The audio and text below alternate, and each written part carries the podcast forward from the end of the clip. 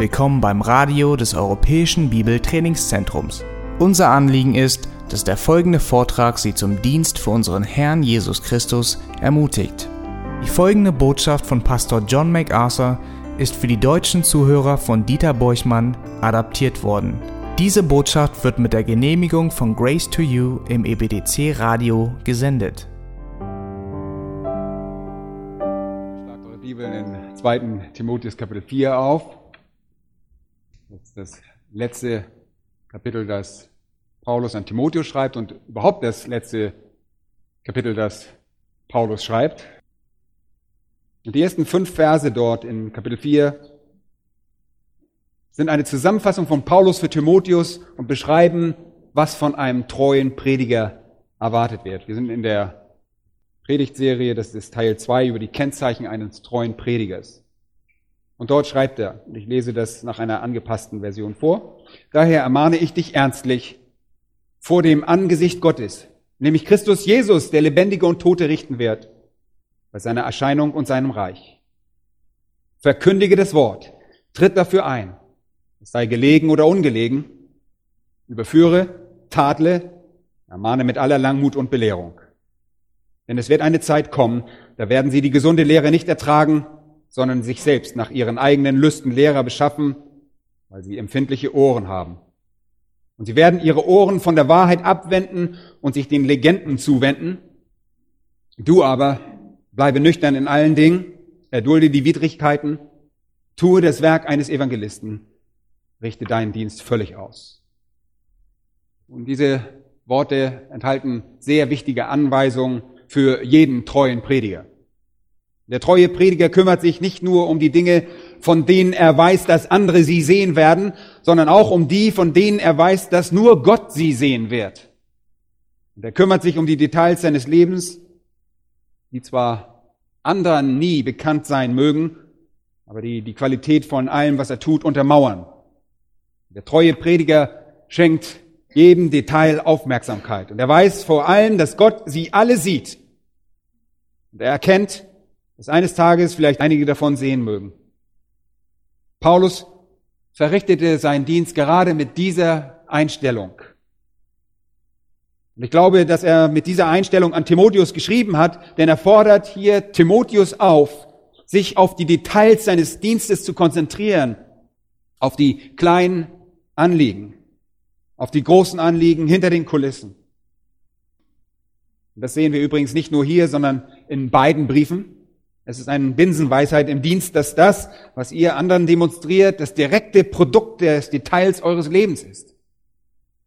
Ihr könnt das vor Gott nicht verbergen und letztlich könnt ihr das auch nicht wirklich vor den Menschen verbergen. wenn ihr kein Mensch seid, der sich um die Vortrefflichkeit dieser Details kümmert, wird sich das in dem sichtbaren Teil ebenso zeigen wie in dem unsichtbaren. deshalb fordert der Apostel Paulus Vortrefflichkeit im Leben von Timotheus. Es geht ihm um Vortrefflichkeit in dem, was man sieht und hört, und Vortrefflichkeit in dem, was von niemand anderen als Gott gesehen und gehört wird. Und so muss es für jeden treuen Prediger sein. Und ich bin davon überzeugt, dass der Unterschied zwischen einem treuen Mann Gottes und einem weniger treuen oft darin liegt, wie sie mit den Details ihres Lebens, die niemand anders sieht, umgehen. Der treue Prediger ist einzigartig, weil er sich um die kleinen Dinge kümmert und das macht einen sehr großen Unterschied bei den großen Dingen. Paulus hat Timotheus über viele kleine Dinge geschrieben, viele Details des Lebens, die etabliert sein müssen. Und jetzt fasst er auf eine allumfassende Art und Weise die Herausforderungen des Dienstes zusammen, des Dienstes, den er ihnen zu Fußen legt. Wie ich bereits letztes Mal angemerkt habe, gibt es acht Elemente, genau acht Elemente, die Timotheus verstehen muss, wenn er ein treuer Prediger sein möchte. Acht Elemente, die ich verstehen muss, wenn ich ein treuer Prediger sein möchte, und acht Elemente, die ihr verstehen müsst, wenn ihr den Prediger darauf verpflichten wollt. Erstens haben wir letztes Mal angemerkt, dass das Verständnis für die Ernsthaftigkeit dieser Aufgabe erforderlich ist. Das Verständnis von der Ernsthaftigkeit dieser Aufgabe. In Vers 1 sagte Paulus, daher ermahne ich dich ernstlich vor dem Angesicht Gottes. Nämlich Christus Jesus, der Lebendige und Tote richten wird bei seiner Erscheinung und seinem Reich. Das ist die Wiederkunft und die Errichtung seiner tausendjährigen und ewigen Herrschaft. Und das weist auf die Ernsthaftigkeit seiner Aufgabe für Timotheus hin. Er wird dazu angehalten, seinen Dienst im Angesicht desjenigen zu tun, der sein Richter sein wird. Und das ist, wie ich euch das schon beim letzten Mal gesagt habe, eine sehr ungewöhnliche Sache. In der Welt werden Menschen durch andere Menschen gerichtet, aber gewöhnlich hat der Richter selbst keine persönliche Kenntnis des Menschen, den er richten soll. Und deshalb muss er viele Zeugen in den Gerichtssaal rufen, um aus zweiter Hand zu ermitteln, was tatsächlich auf diesen Menschen zutrifft. Aber im Falle des Sklaven Christi, und so einer bist du, wenn du ein Kind Gottes bist, im Falle des Sklaven Christi wird dieser vor einem Richter stehen, der alles gesehen hat, was ersterer je getan hat, jedes Wort gehört hat, das dieser je gesprochen hat und jeden Gedanken wahrgenommen hat, den dieser je gedacht hat. Der Richter hat die vollkommene Kenntnis desjenigen, den er richten wird. Das Entscheidende am Dienst ist, dass wir ernstlich ermahnt werden in Bezug auf unsere Rechenschaftspflicht gegenüber demjenigen, der unser Richter sein wird. Und der auch alles weiß, was wir tun. Absolut alles. Timotheus muss also lernen, dass er im Angesicht eben desjenigen dient, der über seinen Dienst richten wird. Das ist eine große Herausforderung. Das weist auf die Ernsthaftigkeit dieses Auftrags hin. Paulus sagt, wir müssen alle vor dem Richterstuhl Christi stehen um etwas zu empfangen für die Dinge, die wir im Leib getan haben, seien sie gut oder nutzlos. Paulus sagt, wir werden alle den Zeitpunkt erleben, wenn der eine, der die Herzen erforscht, die Wahrheit offenbaren wird und dann wird jeder Mensch von Gott sein Lob erhalten. Und deshalb dienen wir mit einem uns antreibenden Sinn der Ernsthaftigkeit, weil wir wissen, dass der Richter uns beurteilen wird im vollen Angesicht desjenigen dienen, der unsere Arbeit beurteilen wird. Wir dienen immer vor Gott. Gott sieht alles, was wir tun. Und das führt uns zum zweiten Punkt, mit dem wir uns heute Morgen beschäftigen werden, zusammen mit dem dritten. Aber der zweite Punkt ist, der treue Prediger muss den Inhalt seiner Aufgabe verstehen. Er muss den Inhalt seiner Aufgabe verstehen. Achtet einmal in Vers 2, nur auf das erste Gebot. Was steht da? Verkündige das Wort. Und dieses kurze Gebot ist das erste von fünf Geboten. Es fasst das Wesen der Aufgabe eines jeden Predigers zusammen. Er fasst das zusammen, was wir wirklich tun sollen. Wir sollen das Wort verkündigen. Und das Verb benennt hier einfach die Funktion und das Substantiv benennt den Inhalt. Verkündigen ist das, was wir tun sollen und das Wort ist das, was wir predigen sollen. So einfach ist das. Das ist unsere Berufung. Was gibt es sonst zu verkündigen?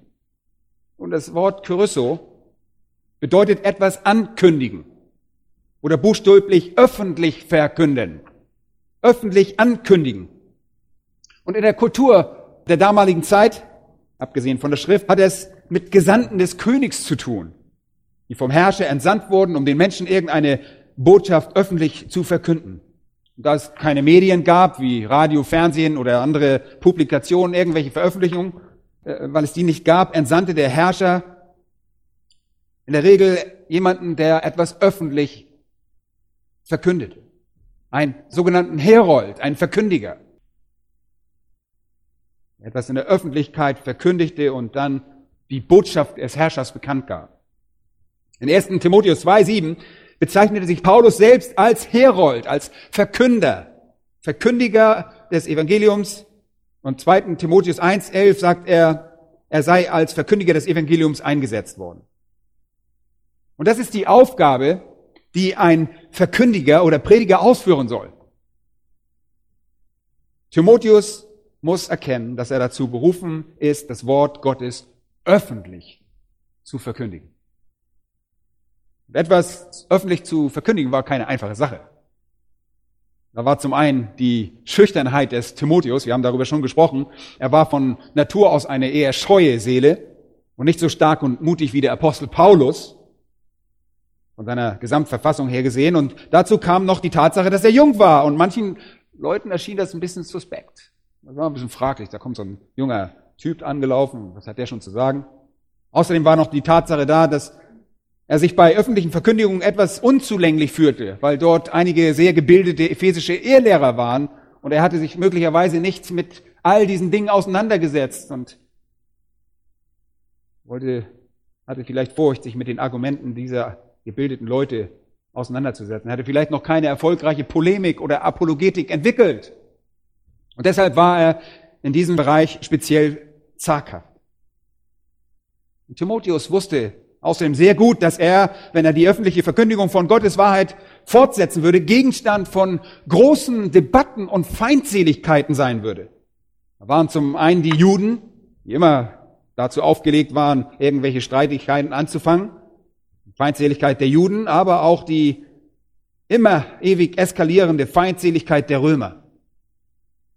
Diese Feindseligkeiten zogen Verfolgung nach sich und hatten bereits Paulus ins Gefängnis gebracht. Es gab also einige sehr zwingende externe Gründe, warum Timotheus seine Verkündigung vielleicht hätte einstellen wollen. Und als Paulus ihm gebietet zu verkündigen, spricht er also gewissermaßen gegen seine natürliche Veranlagung. Er sagt, sei kühn, sei mutig, verkündige die Wahrheit in einem öffentlichen Forum. Und damit wurde er nur aufgefordert, das zu tun, was einst ein Noah tat. Die Schrift sagt uns, dass in 2. Petrus Kapitel 2, Vers 5, dass Noah der Verkündiger der Gerechtigkeit war. Und Noah verkündigte in jener Zeit der Generation der vorsintlichen Gesellschaft ihre Sünde. Und er predigte öffentlich gegen die Sünde und Bosheit. Er kündigte Gerechtigkeit. Er verkündigte die Wahrheit Gottes. Und Timotheus sollte ebenso handeln. Und er sollte tun, was einst Jona tat, der, wie es in Jona 3 heißt, eine Tagesreise weit durch Ninive ging, predigte und die Stimme gegen die Sünde jener Stadt erhob. Und er sollte tun, was einst Johannes der Täufer tat. Hieß, das heißt da, dass Johannes der Täufer gekommen sei, um zu verkündigen. Und er war sehr kühn. Und er verkündigte Buße, sehr mutig und unumwunden und griff sogar Herodes für seine Sünde an. Wir gleich noch sehen werden. Aber er sollte genau das tun, was Johannes tat. Und er sollte auch tun, was Jesus, unser Herr, tat. Der Fürst aller Prediger kam und verkündigte das Buße und das Reich Gottes. Jesus war ein Verkündiger. Er war eine öffentliche Stimme, die lauthals die Wahrheit Gottes verkündigt. Er verkündigte seine Wahrheit. Bei all dem gibt es eine doppelte Verantwortung für Timotheus. Kapitel 6, Vers 20 weist Paulus Timotheus an, die Wahrheit zu bewahren. Das ihm anvertraute Gut zu bewahren. Und da sehen wir nochmals in 2. Timotheus Kapitel 1 und Vers 14, wo er aufgefordert wird, das, was ihm anvertraut worden war, zu bewahren. Das edle, ihm anvertraute Gut durch den Heiligen Geist zu bewahren. Jetzt wird er aufgefordert zu verkündigen. Und es gibt eine zweifache Verantwortung. Einerseits soll er sie bewahren und andererseits soll er sie weggeben. Bewahre sie im Hinblick auf die Heiligkeit ihres Inhaltes zum einen und zum anderen gibt sie weg im Hinblick auf die Kraft ihrer Verkündigung. Und auf diese Weise wird Timotheus daran erinnert, dass er ein Prediger oder Verkündiger sein soll. Er soll das Wort verkündigen. Und was genau meinen wir mit das Wort? Zur Erklärung, lasst uns einfach nur mal ein Kapitel zurückgehen, zu Kapitel 3. Da finden wir einen klaren Hinweis darauf, was Paulus hier im Sinn hat. In Vers 15 sehen wir, dass er sich auf die heiligen Schriften bezieht und das bezieht sich auf das gesamte Alte Testament. Und dann heißt es in Vers 16, alle Schrift. Was ist das? Das ist das Neue eingeschlossen. Altes und Neues Testament. Alle Schrift ist von Gott eingegeben und nützlich zur Belehrung, zur Überführung, zur Zurechtweisung, zur Erziehung in der Gerechtigkeit, damit der Mensch Gott ist ganz zubereitet sei zu jedem guten Werk, völlig ausgerüstet. Und auf diese Worte hin gibt er diesen Befehl. Genau auf diese Worte hin sagt er, verkündige das Wort. Welches Wort? Das Alte und das Neue Testament. Alle Schrift. Das ganze Wort, Logos. Die ganze göttlich offenbarte Wahrheit. Kapitel 1, Vers 13 heißt es, halte dich an das Muster der gesunden Worte, die du von mir gehört hast. Und dann bewahre dieses edle, anvertraute Gut. Was ist das? Die Offenbarung Gottes. Die Offenbarung Gottes. In Kapitel 2 sagt er in Vers 15 gewissermaßen, studiert das und teilt das Wort der Wahrheit recht. Teilt es recht. Erstens also bewahre es und zweitens teile es recht. Das heißt, jetzt verkündige es. Das geschieht in dieser Reihenfolge. Und das ist immer so. Erstens nehmt ihr die Wahrheit in euch auf und dann versteht ihr sie voll und ganz. Dann übernehmt ihr die Verantwortung, sie vollständig zu verkündigen. Das ist einfach das immer wiederkehrende Muster. Wir sollen das ganze Wort, Logos, die komplette göttliche offenbarte Wahrheit verkündigen. Und das ist der Inhalt der Aufgabe, die treue Prediger zu erfüllen haben. Er soll das ganze Wort Gottes verkündigen. Und das scheint elementar zu sein. Sehr einfach. Aber dennoch gibt es immer wieder so viele Leute, die so viele andere Dinge statt des Wort Gottes predigen. Römer 10, 13 heißt es, jeder, der den Namen des Herrn anruft, wird gerettet werden. Wie sollen sie aber den anrufen, an den sie nicht geglaubt haben? Wie sollen sie aber an den glauben, von dem sie nichts gehört haben? Wie sollen sie aber hören ohne einen Verkündiger? Wie sollen sie aber verkündigen, wenn sie nicht ausgesandt werden? Wie geschrieben steht, wie lieblich sind die Füße derer, die Frieden verkündigen, die Gutes verkündigen. Und was ist dieses Gute? Das Wort Gottes. So einfach ist das. Vers 17. Das Wort Christi. Es ist das Wort Christi. Verkündige das Wort. Wie lieblich sind die Füße derer, die das Wort verkündigen. In Kolosser Kapitel 1 spricht der Apostel Paulus über seine eigene Hingabe an diesen Verkündigungsdienst und sagt in Vers 25, deren Diener, und er spricht von der Gemeinde, ich geworden bin, gemäß der Haushalterschaft, die mir von Gott für euch gegeben ist, dass ich das Wort Gottes voll ausrichten soll. Was beinhaltet das? Vers 26. Das Geheimnis, das verborgen war, seitdem es Weltzeiten und Geschlechter gibt, das jetzt aber seinen Heiligen offenbar gemacht worden ist. Was schließt das ein? Das Neue Testament, das war mal ein Geheimnis, aber das ist jetzt offenbart. Ich bin ein Verkündiger von Gottes Wort, hauptsächlich des Neuen Testaments, sagt er. Das Geheimnis, das verborgen war, jetzt euch aber bekannt gemacht worden ist. Im 1. Korinther Paulus noch einen Schritt weiter in der Definition, was er tun würde. Und da heißt es in 1. Korinther 2, 1, sagt er, so bin auch ich meine Brüder, als ich zu euch kam, nicht gekommen, um euch in hervorragender Rede oder Weisheit des Zeugnis Gottes zu verkündigen. Mit anderen Worten, ich bin nicht in irgendeinem besonderen guten rhetorischen Stil gekommen, der eure Aufmerksamkeit irgendwie erlangt hat. Ich bin nicht mit hervorragender Weisheit gekommen, sagt er. Ich bin nicht mit Gelehrsamkeit, Bildung oder menschlicher Weisheit, großer Logik oder logischem Denkvermögen zu euch gekommen, bin gekommen, um euch das Zeugnis Gottes, das Wort Gottes zu verkündigen. Ich hatte mir vorgenommen, sagt er, unter euch nichts anderes zu wissen als nur Jesus Christus. Meine Botschaft, meine Verkündigung bestand nicht in überredenden Worten der Weisheit, sondern in der Erweisung des Geistes und der Kraft. Der Geist und der Kraft. Und im zweiten Korinther Kapitel 4 heißt es dann in Vers 5, denn wir verkündigen was nicht? Nicht uns selbst. Wir verkündigen uns nicht selbst. Unsere Meinung ist eigentlich völlig wurscht. Wir verkündigen nicht uns selbst, sondern Christus Jesus, dass er der Herr ist. Und er verkündigte Christus. Und das heißt, er verkündigte das Wort Christi. Er verkündigte das Geheimnis, das im Neuen Testament offenbart wurde. Er kündigte das Wort der Wahrheit, er verkündigte das Wort Gottes. All diese Begriffe weisen auf den Inhalt der Botschaft hin. Das ist die Botschaft, das ist der Inhalt des Auftrages. Ihr Lieben, ich glaube von ganzem Herzen, dass die Aufgabe eines Predigers immer noch daran besteht, das Wort Gottes zu predigen. Kein Entertainment, kein Schauspiel, sondern das Wort Gottes zu predigen. Und es gibt sicherlich viele begabte Redner, die über alle möglichen andere Dinge reden, die ein Publikum durch die Macht ihrer überzeugenden Rede beeinflussen und beeindrucken können. Es gibt Menschen, die gelehrsam, die weise und die bewandert sind, die gut ausgebildet sind und auch erzogen sind. Es gibt Menschen, die den menschlichen Verstand und die Logik ergreifen können und Weisheit anwenden können. Leute, es gibt Leute, die so tolle Geschichten erzählen können, um die Menschen zu bewegen. Leute, es gibt alles. Es gibt diese Menschen. Aber hört mal gut zu. Ein Mann, der das Wort nicht verkündigt, ist kein treuer Prediger. Und das ist die göttliche Berufung. Das ist die Berufung. Und deshalb haben wir in der Bibelgemeinde auch unsere Herzen an die Auslegungspredigt gehängt. Leute, deshalb machen wir das, was wir hier machen, Sonntag für Sonntag. Das Wort Woche um Woche, Vers um Vers zu verkündigen und zu erklären. Und das ist, das ist nichts Neues.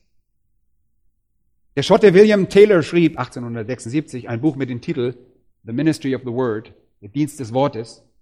Und er schreibt dort in einem Absatz sein eigenes Bekenntnis zur Auslegungspredigt. Und er sagte, Zitat, mit Auslegungspredigt meine ich die Methode des Vortrags von der Kanzel, die in einer konsekutiven Auslegung und praktischen Durchsetzung eines Buches des heiligen Kanons besteht. Auslegung ist die Präsentation der Absicht des heiligen Autors vor den Leuten auf verständliche und überzeugende Weise. Sie ist die ehrliche Antwort, die der Prediger nach eingehendem Studium auf die Frage gibt, welche Gesinnung des Heiligen Geistes verbirgt sich hinter diesem Abschnitt?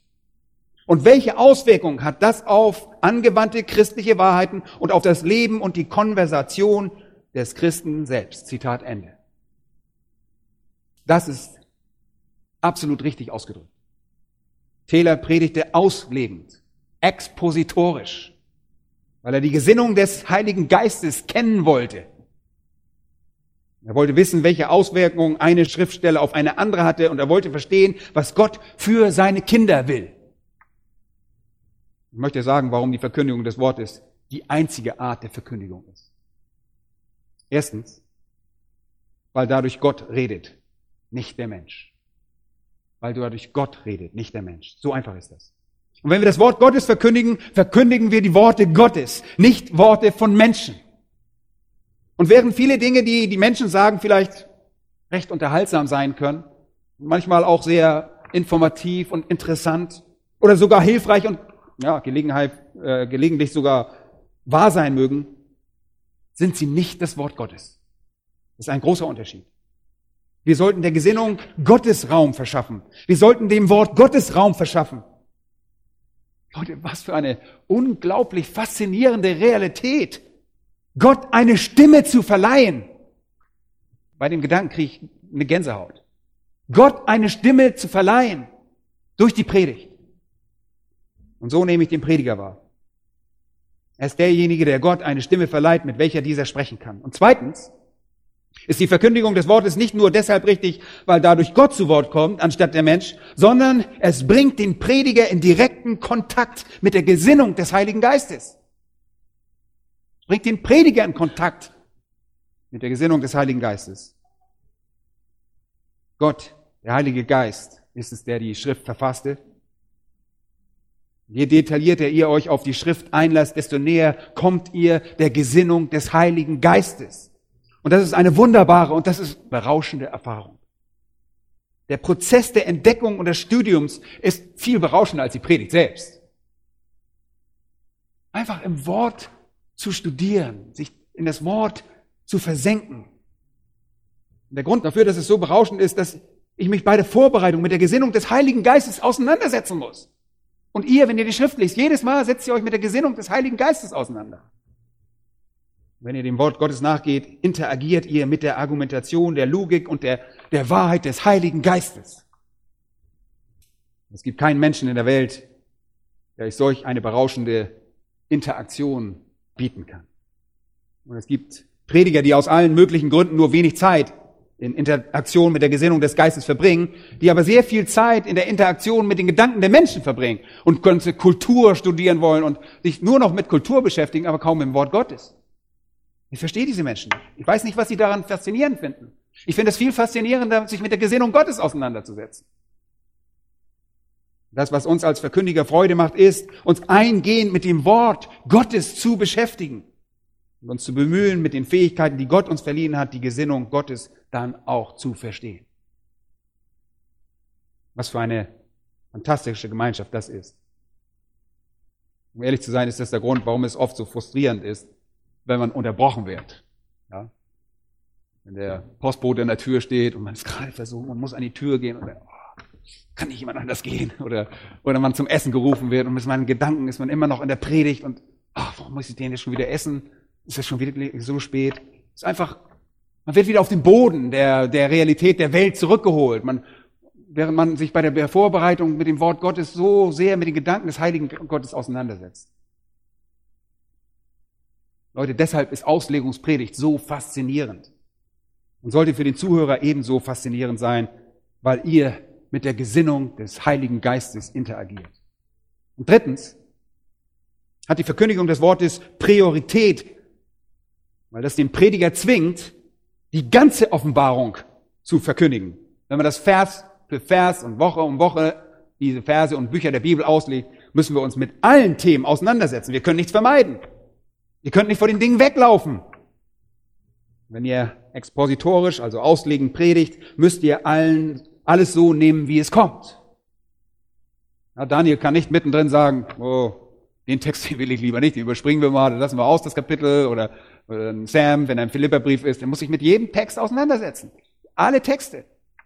Und ihr braucht nicht denken, ach, den Text hat er heute Morgen gewählt, weil ich hier sitze. Nein, der Text war dran. Manchmal ist es unangenehm für den Prediger. Es ein Text, der dran ist und du denkst, oh, ich muss mich damit auseinandersetzen. Das ist sehr, sehr heilsam.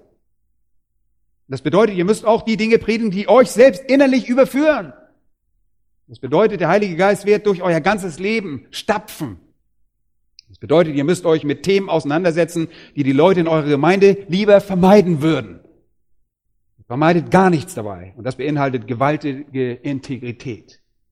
Denn ihr nehmt einfach alles, was kommt und predigt es genauso, wie der Geist Gottes es offenbart hat. Und das ist der Vorteil. Und deshalb müssen wir auslegerisch predigen. Und viertens,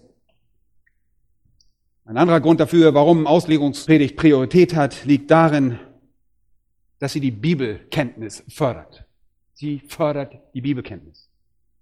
Leute, ich predige lieber die Bibel, weil ich die, lieber die Bibel studiere. Und ich würde lieber die Bibel predigen, weil es mir lieber ist, dass ihr die Bibel kennt. Ich könnte hier 50 Minuten, naja, wenn's, wenn ich wenig zu sagen habe, 50 Minuten oder eine Stunde hier rumstehen und euch allerlei interessante Geschichten erzählen und ihr würdet davon gehen und denken, oh, tolle Geschichten. Ihr könntet Geschichten hören, aber ihr würdet das Wort Gottes nicht kennen. Und deshalb ist es mir lieber, dass ihr das Wort Gottes kennt. Mir wäre es lieber, ihr hättet Bibelkenntnisse.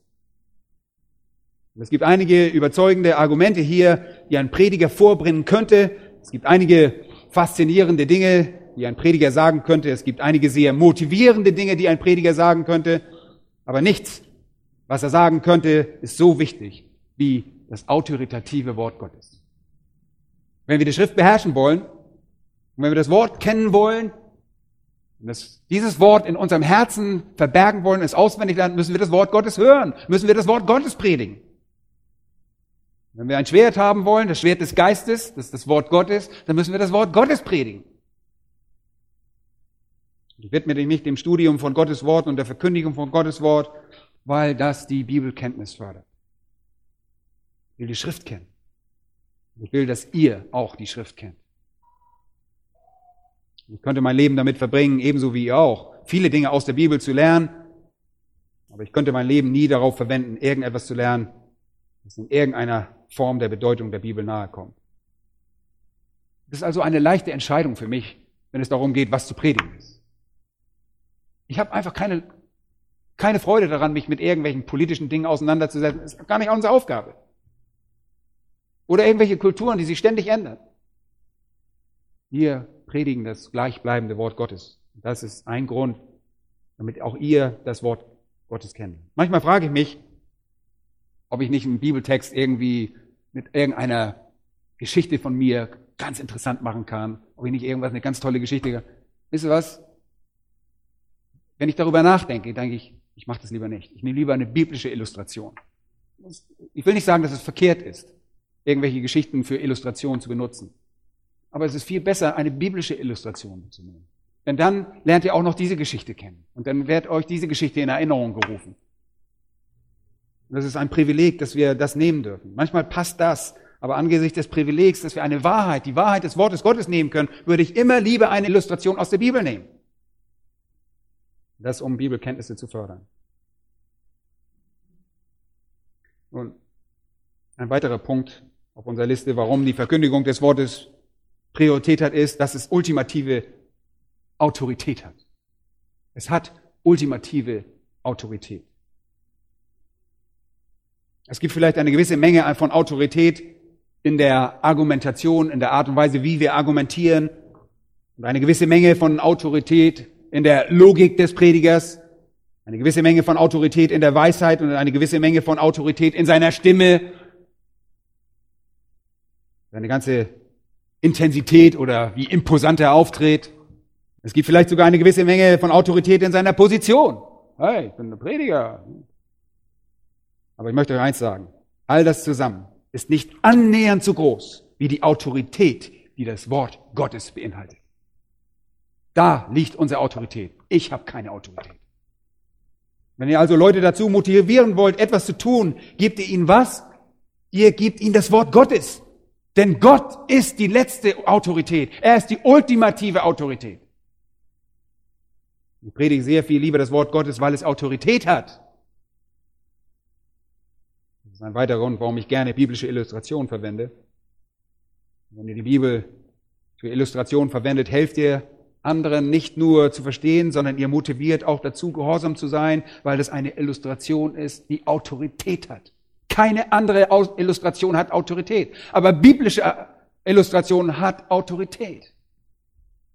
Nicht deine Meinung als Prediger. Das ist das, was Gott gesagt hat. Sie hat keine Autorität, sofern sie nicht biblisch ist.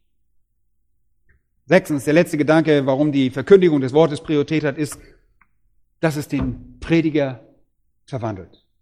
Der Herr weiß, und ihr wisst, dass ihr lieber einen verwandelten Prediger hättet. Die Macht des Wortes im Leben von Menschen ist das, was die Menschen segnet. Und ich kann euch nur sagen, wenn ich meine ganze Zeit nur damit verbringen würde, irgendwelche Kurzpredigten oder irgendwelche Kurzansprachen zu bringen für irgendwelche unreifen Leute, die irgendwas von mir erwarten, damit ich sie unterhalte, wer weiß was, Geschichten hierüber und darüber erzählen und einfach irgendwelche Dinge zu wiederholen, die ich schon seit Jahren wiederhole, und mich nicht jede Woche meines Lebens, jede Woche neu wieder ins Wort begebe und mich im Wort Gottes vertiefen würde, hättet ihr keinen verwandelten Prediger. Leute, ich, ich kann euch nur sagen, ihr würdet mich nicht mal aushalten. Wenn ich nicht das Wort Gottes lesen würde, ich wäre schlimmer, als ich jetzt schon bin. Es gibt also eine Reihe von zwingenden Gründen, die uns dazu fordern, das Wort zu verkündigen. Erstens, es ist richtig, weil die Bibel es sagt. Haben wir noch ausgehört, könnt ihr noch hinzufügen. Ja, die Bibel sagt, dass wir das tun sollen. Das Logische ist, verkündigen wir das Wort. Und falls das noch nicht reichen sollte, um euch zu überzeugen, behaupte ich, dass der Prediger, wenn er das Wort Gottes verkündigt, statt Menschenwort in direkten Kontakt mit der Gesinnung des Heiligen Geistes gebracht. In eine Gemeinschaft, die alles übersteigt.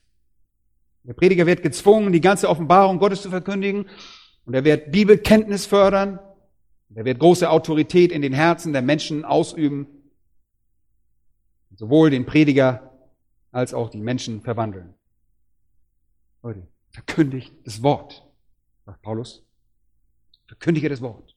William Taylor schrieb in seinem gerade schon erwähnten Buch Ministry of the Word, Zitat, lasst uns nie vergessen, dass derjenige, der auf der Kanzel zu hohem Ansehen und Nützlichkeit gelangt und weise darin wird, Seelen zu gewinnen, über die Arbeit seines Dienstes sagen muss, das ist die eine Sache, die ich tue. Er muss sein ganzes Herz, und er muss sein ganzes Leben auf die Kanzel konzentrieren. Er muss seine Tage und seine Nächte darauf verwenden, jene Ansprachen zu produzieren, durch die er bestrebt ist, seine Hörer zu überführen, ihre Herzen zu bewegen und ihr Leben zu erheben. Zitat Ende. Leute, das überführt. Das ist überführend.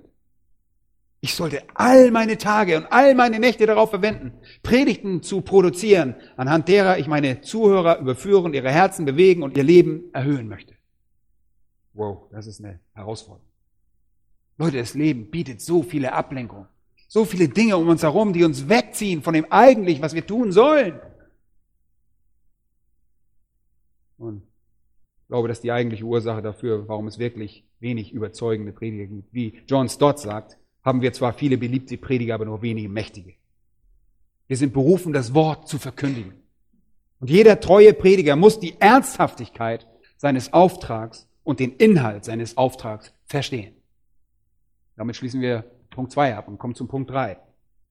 Der dritte Punkt ist, ein treuer Prediger muss das Ausmaß seiner Aufgabe oder seines Auftrags verstehen. Wie weit geht dieser Auftrag? Wie weit geht der Auftrag, das Wort zu predigen? Welchen Umfang hat er? Nun, es gibt eine Reihe von Dimensionen bei dieser Verantwortung der Verkündigung. Der treue Prediger muss sie alle verstehen.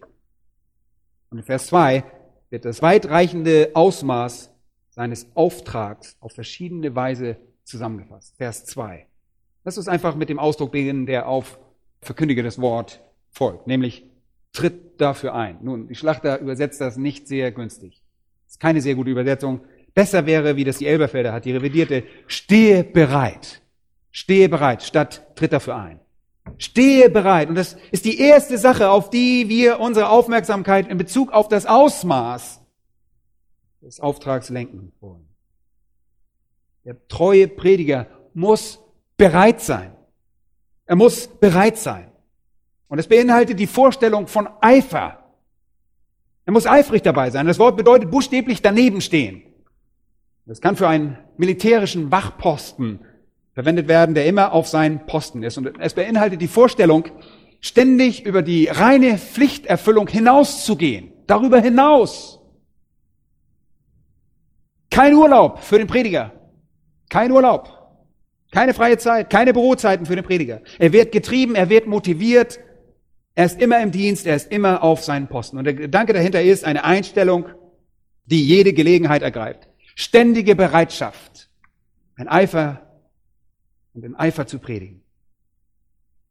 Und das ist beinahe ein Bersten vor lauter Eifer, wie bei Jeremia, für den das Wort Gottes Feuer im Leib war.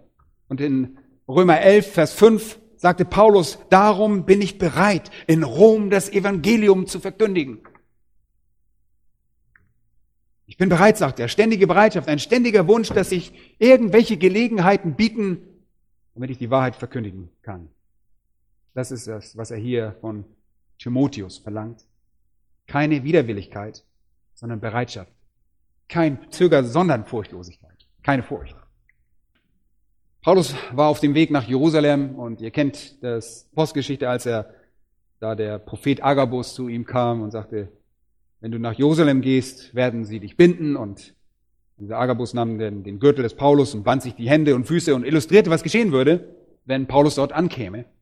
Und da in diesen Versen lesen wir, dass alle Menschen, die Einheimischen, ihn anflehten und sagten, geh nicht, geh nicht, geh nicht nach Jerusalem.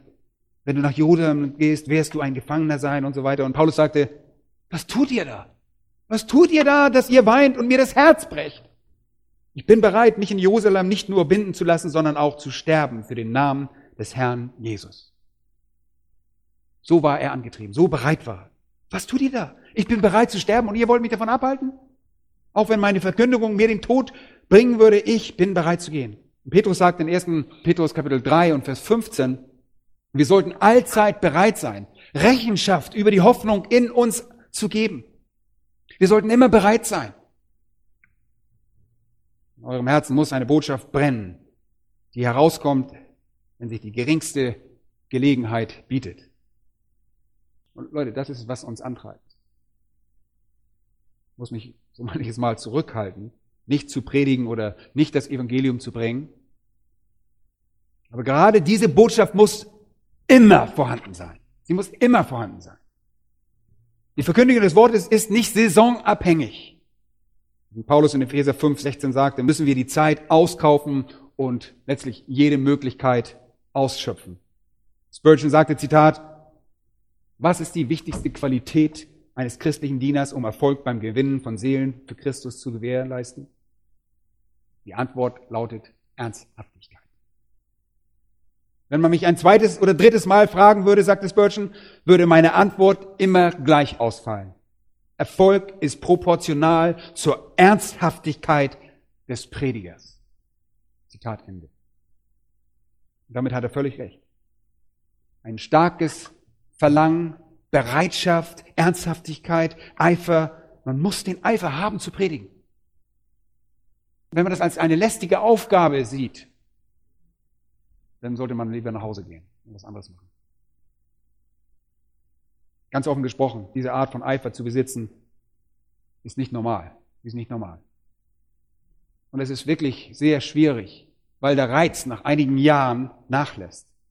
Und man kann sehen, wie Leute, in denen einst das Feuer brannte, lustlos werden. Und man kann sehen, wie sie müde werden und wie sie die Leidenschaft verlieren. Der Reiz des Neuen ist vorbei. Ich kann auf elf Jahre Gemeindeerfahrung jetzt zurückgucken hier in der Bibelgemeinde. Und die Dinge begannen am Anfang mit einem großen Hochgefühl und wir waren alle enthusiastisch dabei und haben gesagt, ah, lass uns, lass uns eine Gemeinde gründen, lass uns hier das Evangelium verkünden. Die Leute lernten selbst zum ersten Mal und wir lernten sie zum ersten Mal.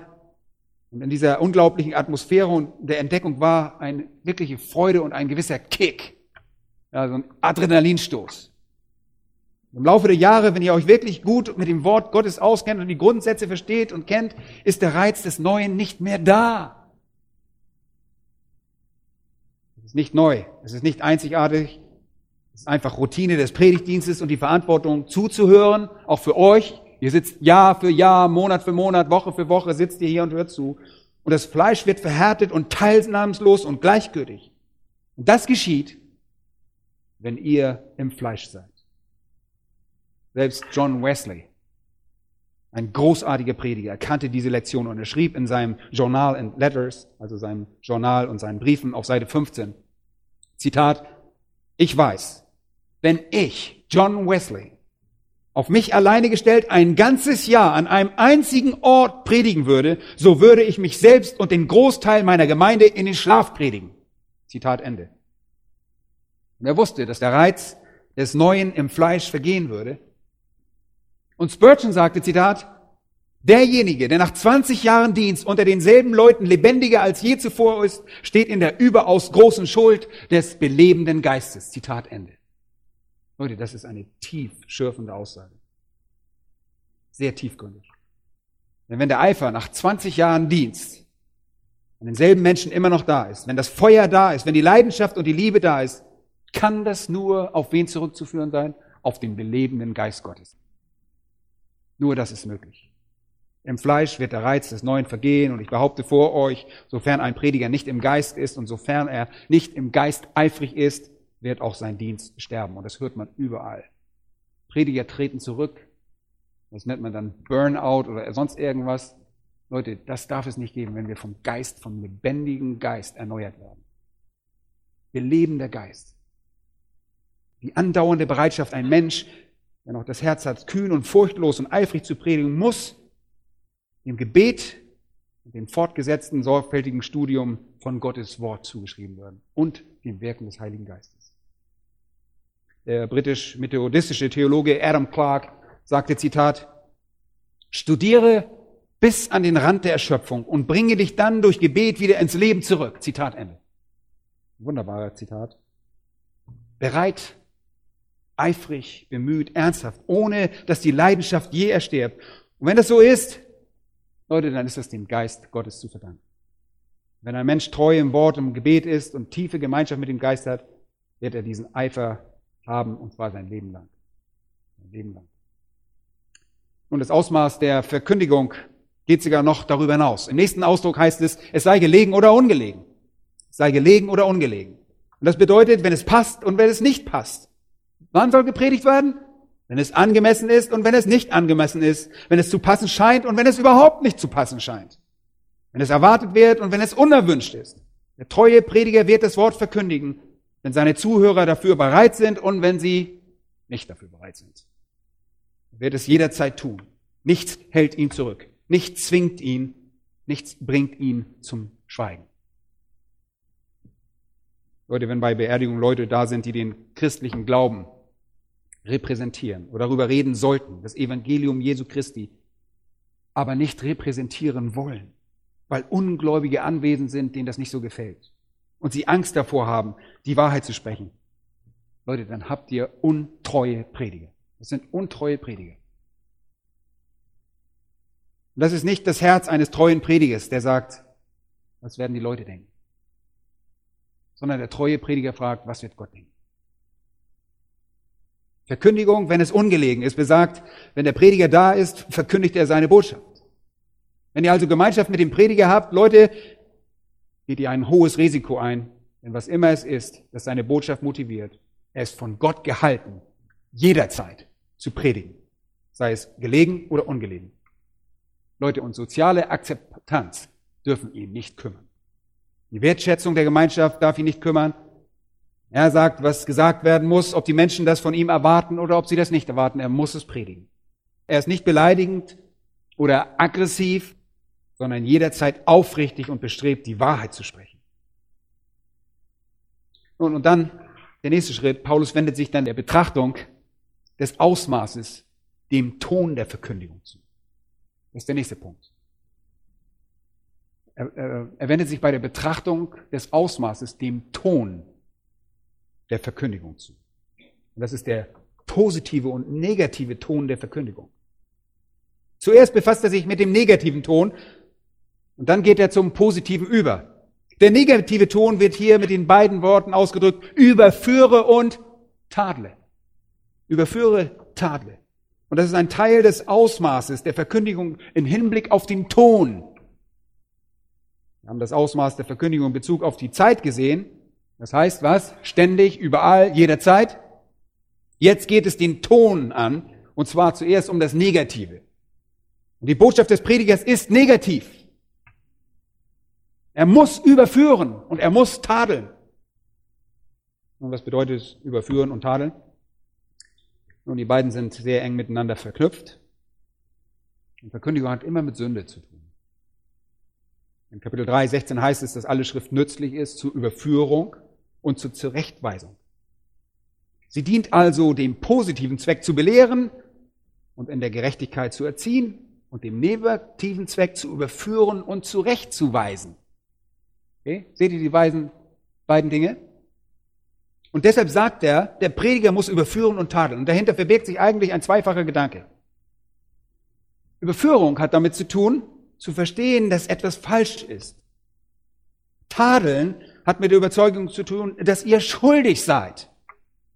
Jemanden zu überführen bedeutet, dessen Irrglauben mit vernünftigen biblischen Argumenten zu widerlegen. Okay? Das ist Überführung. Das bedeutet den Irrtum zu Offenbarung, weil dieser einfach unbiblisch ist. Das bedeutet zu zeigen, was Gott sagt und dadurch die Sünde zu offenbaren. Tadeln bedeutet dem Sünder seine Sünde so ins Bewusstsein zu bringen, dass er davon überzeugt ist. Erst enthüllt ihr also die Sündhaftigkeit der Sünde und dann enthüllt ihr die Sündhaftigkeit des Sünders.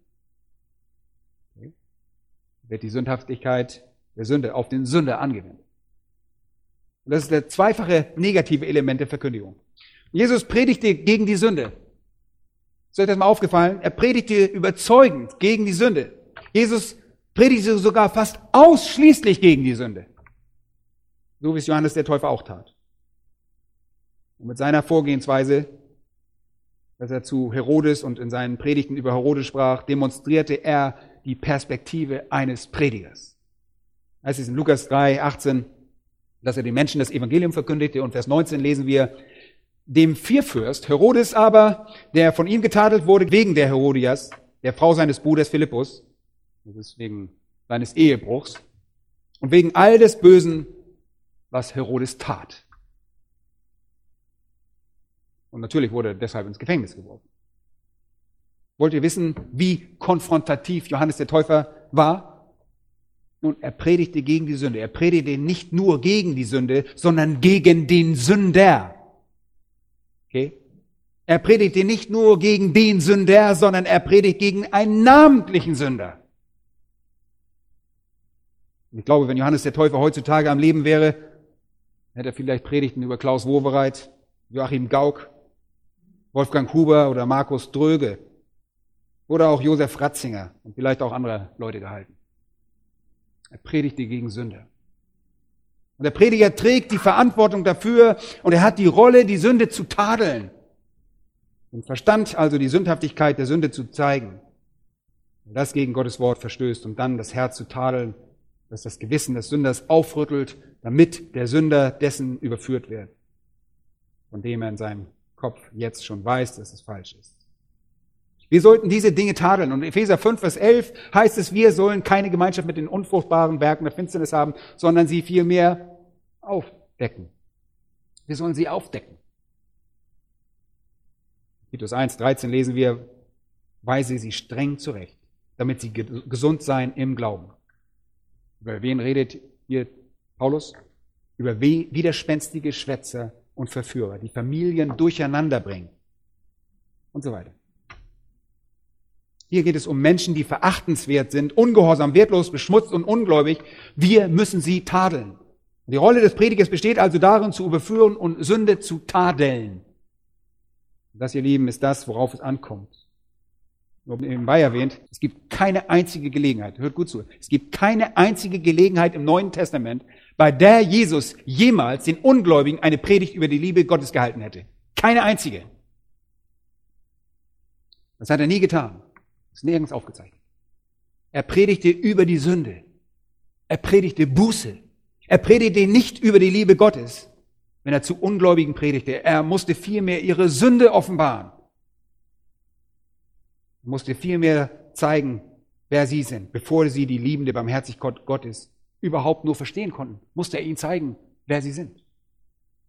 Und deshalb besteht der negative Dienst des Predigers darin, zu überführen und also den Grund zu geben, um zu verstehen, dass etwas nicht in Ordnung ist und dann zu tadeln.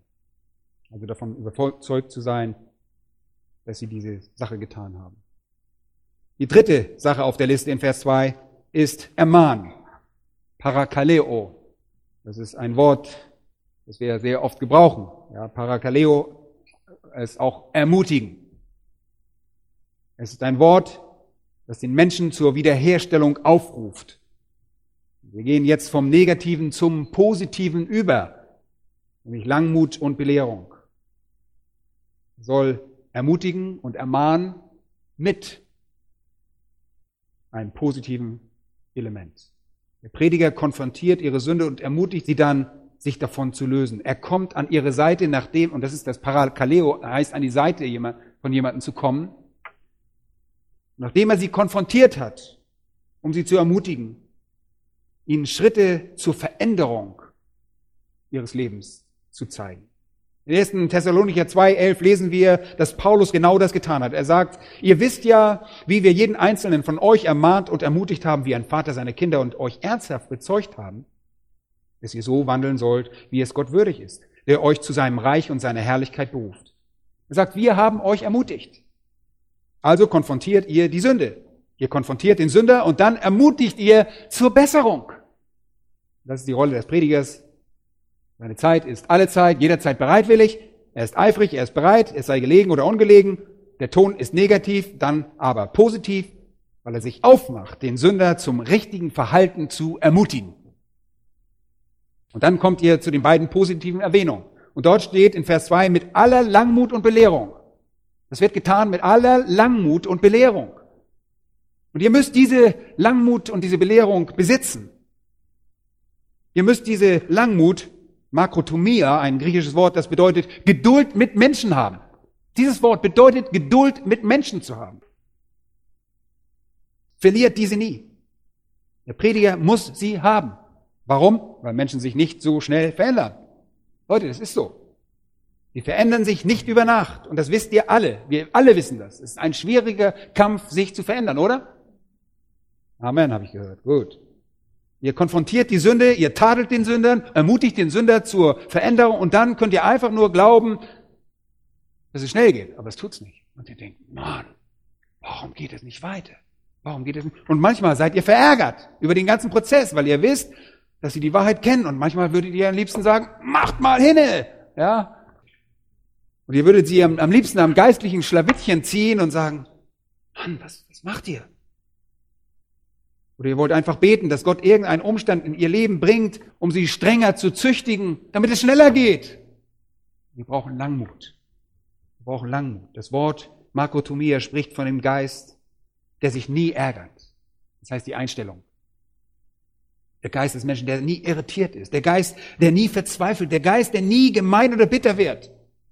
Es ist der Geist, der nie die Verzweiflung packt und das zu besitzen, ist eine geistliche Gnade und eine geistliche Frucht, die direkt vom Wesen Gottes stammt. Denn, Leute, ich sage euch eins, von Natur aus besitzen wir das nicht. Wir haben sie nicht. Wir haben die Geduld Gottes nicht. Römer 2, 4 spricht davon. Gottes Geduld mit uns. Oh, wie geduldig ist er. Ist er nicht geduldig mit uns? Und die kriegen wir auch für andere. Diese Geduld kriegen wir für andere. Wenn es nicht so schnell geht, wie wir manchmal denken, dass es gehen müsste. Und die positive Seite ist also, dass wir Geduld erweisen müssen, weil wir Menschen zur geistlichen Besserung ermutigen. Und der Kontext für all das ist das letzte Wort und Belehrung dort. Oder und Lehre, die Dake. Das ist das Wort für Lehren. All das wird durch den Inhalt von Gottes Wort erreicht. Wir sind wieder dort angekommen. Wir verkündigen das Wort. Wenn wir das Wort verkündigen, ermahnen wir Menschen von der Sünde hinweg zur Gerechtigkeit, aber wir müssen sie lehren, was das bedeutet. Und es reicht nicht, Menschen wegen ihrer Sünde unter Druck zu setzen. Das reicht nicht. Nehmt einfach einen Ungläubigen, ihr könnt ihn nicht einfach nur seiner Sünde überführen, den Sünder tadeln und diesen zur Besserung ermutigen und geduldig sein. Das reicht nicht. Ihr müsst ihn belehren, wie das gemacht wird. Ihr könnt nicht zu einem Christen gehen und ihn seiner Sünde überführen und sein Gewissen dafür tadeln und ihn zur Besserung ermutigen. Während des Prozesses geduldig sein, wenn ihr ihn nicht unterwiesen habt. Es braucht Unterweisung, das ist Lehre. Tadel ohne Unterweisung bedeutet, dass den Menschen das Verständnis fehlt. Sie wissen nicht, wo sie sich hinwenden sollen. Sie wissen, sie sollten nicht da sein, wo sie sind, aber sie sind nicht sicher, wie sie das tun sollten. Tadel ohne Unterweisung bedeutet, die Wurzel der Sünde bleibt unangetastet. Ihr müsst die Lehre wieder aufbauen. Ihr müsst die Wahrheit wieder aufbauen. Und das müssen Prediger tun. Das muss letztlich jeder Einzelne für euch auch tun. Nun, wie sieht das Ausmaß der Verkündigung aus? Ich komme zum Ende. Nun, das Ausmaß in Bezug auf die Zeit ist ständig. Oder? Immer. Das Ausmaß in Bezug auf die Umstände ist unter allen Umständen. Ausmaß in Bezug auf den Ton ist negativ und positiv. Ihr müsst diese beiden überbrücken. Das ist die Rolle des Predigers. Eine gewaltige Aufgabe, die sein ganzes Leben einnimmt. Leute, das ist kein Teilzeitjob. Wenn ihr die Ernsthaftigkeit eurer Aufgabe versteht, wenn ihr den Inhalt eurer Aufgabe, nämlich das Wort zu verkündigen, versteht, müsst ihr sorgfältig dabei sein in der Vorbereitung und Verkündigung.